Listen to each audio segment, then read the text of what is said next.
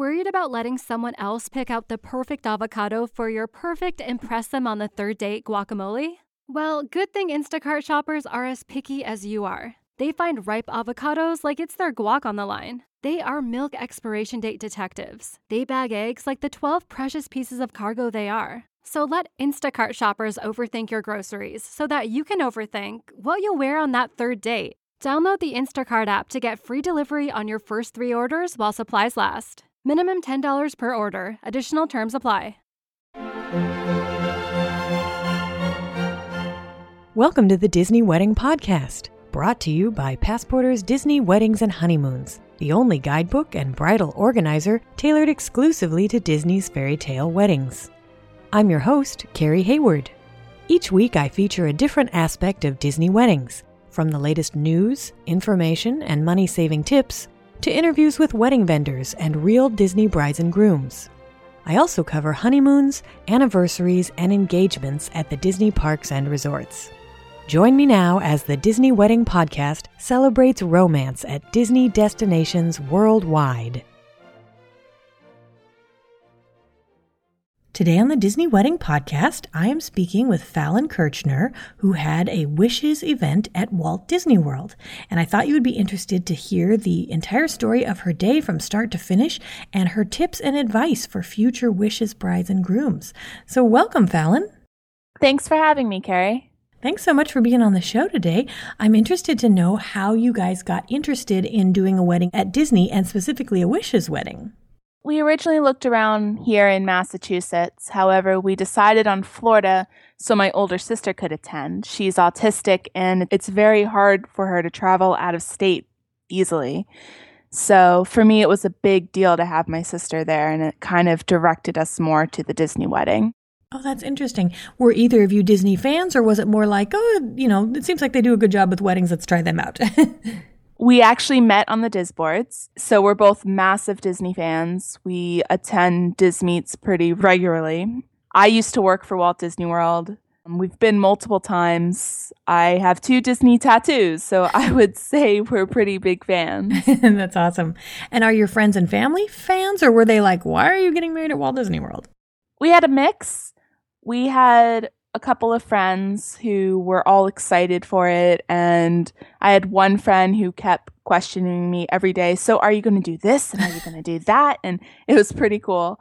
And then you had some relatives who were a little more hesitant. They would ask why we weren't getting married in the Catholic Church and things like that. And it was a whole debacle. So, had a little bit of a mix. That's interesting. And I would be curious to know because I've done a show on this what Catholic brides can do if they want to have a church wedding and they still want to have a Disney wedding. What route did you decide to go?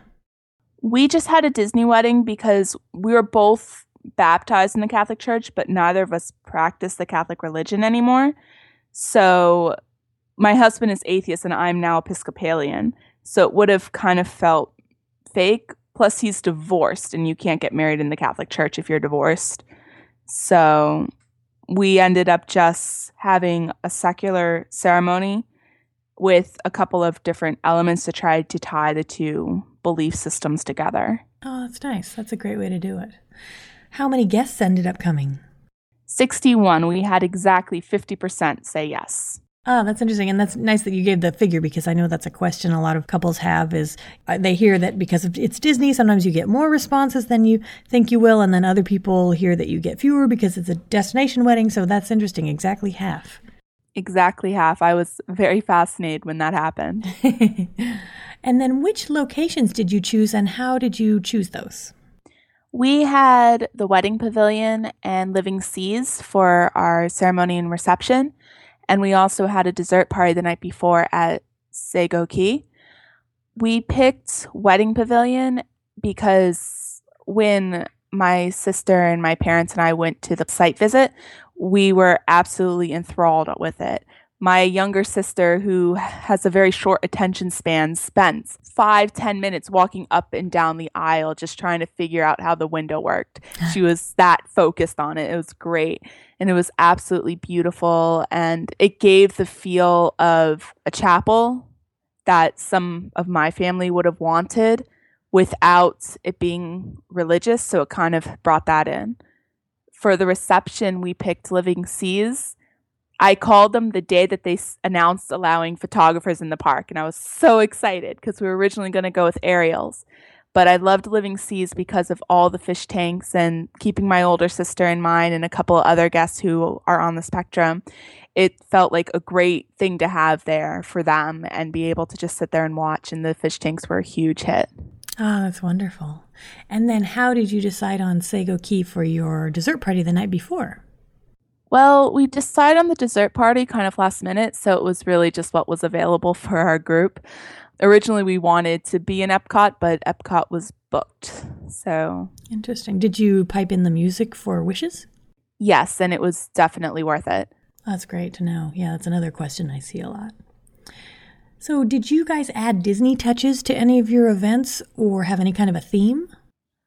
Yes, our theme actually changed midway through planning. Originally, we were going to do an up theme because it's one of my favorite Disney movies, and Tim didn't have any objections to it.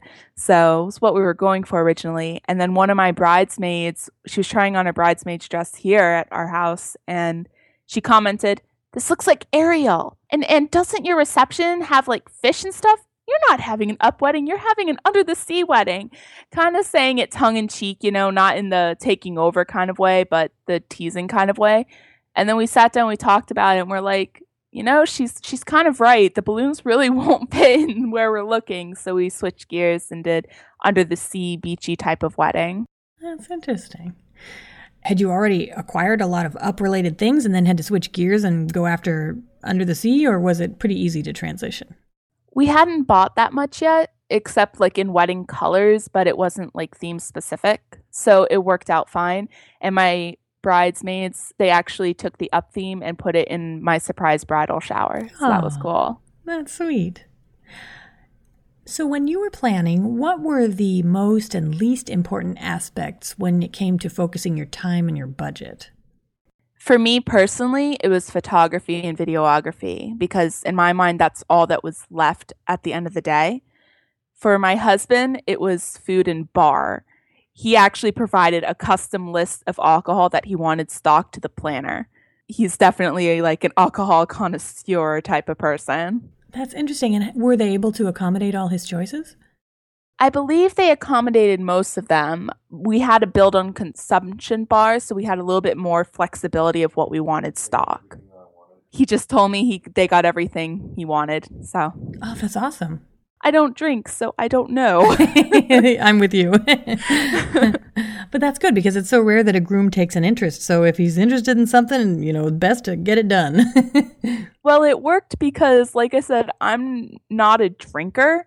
So I had no idea what he wanted. And I told him, if you want certain stuff, you're going to have to email the planner because I'm going to mess it up. I guarantee you.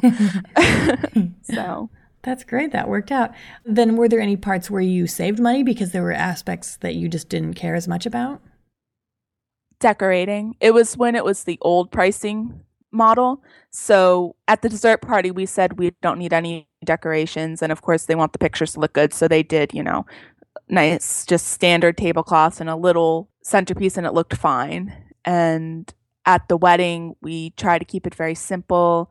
You know, our centerpieces were just, I don't even remember what they look like because I didn't really care.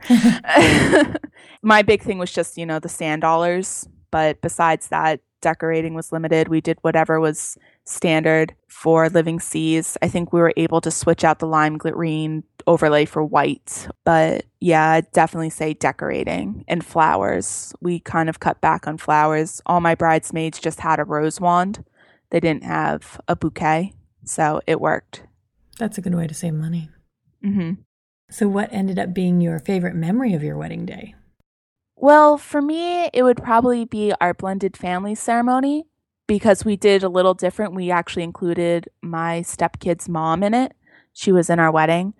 And we also we enjoyed watching our guests dance with Donald and Goofy, and we enjoyed the Dapper Dans.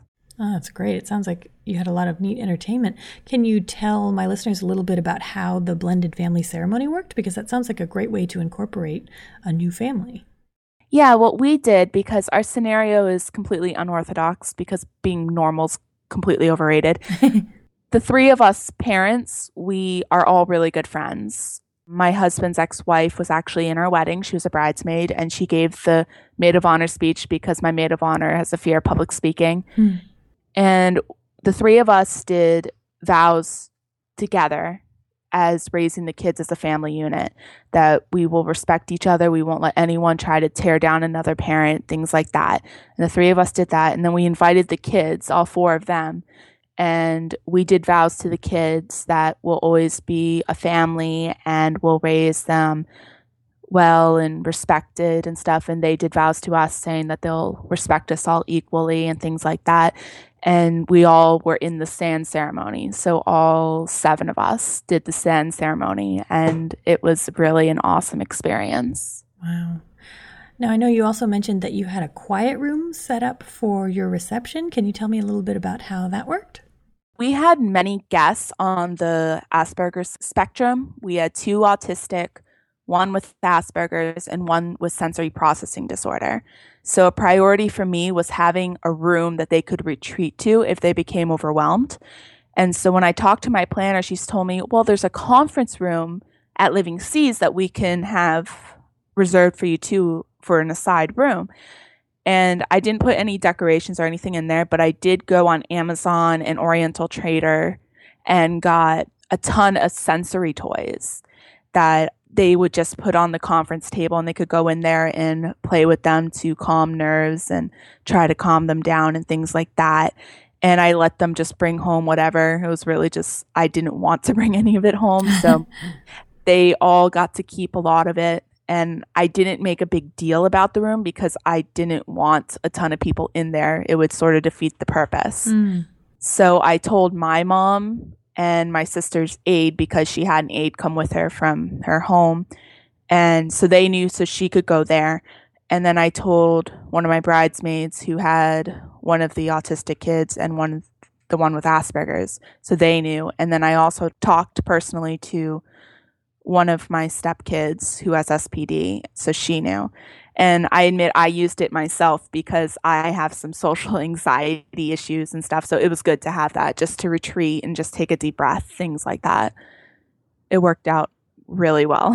That's really great. And what a great idea. Did you get any feedback on it from your guests?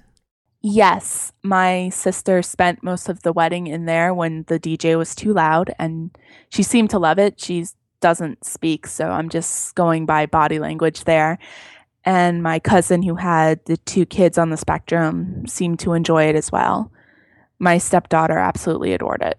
Oh, that's a great idea. Did anything go wrong or not turn out like you had expected? With transportation, there was a little hiccup. One of our groomsmen and my husband's mom and stepdad were at a different hotel and was being picked up by some type of van and they didn't get to the Grand Floridian in time for pictures. Mm. So we they are missing in like a good portion of our pictures. And we didn't find this out until weeks later when we got the pictures back from Randy. So they really couldn't resolve it, but I was kind of a little nerved when I found that out, but no one wanted to tell me the day of, which you can appreciate, but you still kind of like, well, I have like a ton of pictures without my cousin in them, and I don't think we have a picture of Tim with his mom and stepdad, so that was kind of a bummer. Oh, that's too bad.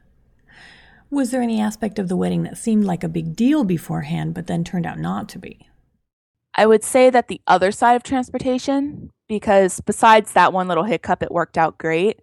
We actually requested to have a special van on standby during the reception in case my sister or one of my cousins or something needed a fast getaway due to a breakdown. It wasn't needed, luckily, but Disney was great at making sure that it was there if it was needed, because that was a huge worry for me. I know how that can happen in a split second, and they might not have been able to get someone there in time to rescue them. We also had a lot of people with food allergies. There was one person who came to our wedding who's very dear to us who has multiple allergies that could cause severe reactions and things like that. And Disney was spectacular at handling them. There was no issue whatsoever. That's great. Yeah, Disney is definitely known for being able to cater to all kinds of special needs, and it sounds like you got to take full advantage of all of their capabilities. Absolutely. Well, I have food allergies myself as well, and they were great at the rehearsal dinner. They accidentally made the ham with a pineapple glaze, and I'm glad I asked first because that would have been really bad. I'm allergic to pineapple, and they went to the kitchen and brought me a separate plate without glaze, things like that. So it wasn't a big deal at all. Oh, that's great. Now, is there anything you would have done differently with your wedding, knowing what you know now? My husband and I sort of played with that for a while, and there really isn't. We knew that everything wasn't going to go perfectly. We went in with that expectation, and it was great. You know, it was awesome, and I just loved every minute of it. That's great to hear. Yeah. Do you have any tips or advice for future Disney brides and grooms? Yes. Understand that it's your wedding. So you and your groom or bride, however your configuration is, you have final say. We had an issue in the beginning with a ton of people trying to have an input on every single aspect, and we had to put our foot down and say that we were paying, so we have final say. We were willing to listen to suggestions with the understanding, though, that we might reject them and that people were going to have to deal after that, it went very smoothly and people didn't give us a lot of issue. That's great. Yeah, I hear that a lot sort of the idea of expectations of other people. And it, it, can feel selfish, but you're right. It is your day, and you are the people who are going to remember it the most. So make it the way you want it to be. Exactly. If we let other people have say, we wouldn't have been able to have the wedding that we wanted. And to us, it wouldn't have been worth it. Right, right. So, is there any place online where my listeners can go to read about or see photos of your day? I was very bad at keeping a planning journal, so it's nowhere on the DIS, unfortunately. I had so much going on. But if you want, I can send you some pictures for your website or something like that. That sounds great. Well, Fallon, thank you so much for taking the time to share your story. I think you've offered a lot of great tips, especially when it comes to special needs guests and yet striking a balance between doing what you want for your overall vision of the wedding. And I appreciate your taking the time. No problem. I'm glad to be here. That's our show for today. If you enjoyed it, be sure to rate the Disney Wedding Podcast on iTunes so that others will find it. You can also send your comments, questions, and suggestions to info at DisneyWeddingPodcast.com. Past shows are available in iTunes and on the show's website. And for instant answers to all your Disney's Fairy Tale Weddings questions, check out Passporter's Disney Weddings and Honeymoons Guide, available as an interactive ebook with continual free updates at passporter.com/weddings.asp or in print at passporter.com and amazon.com.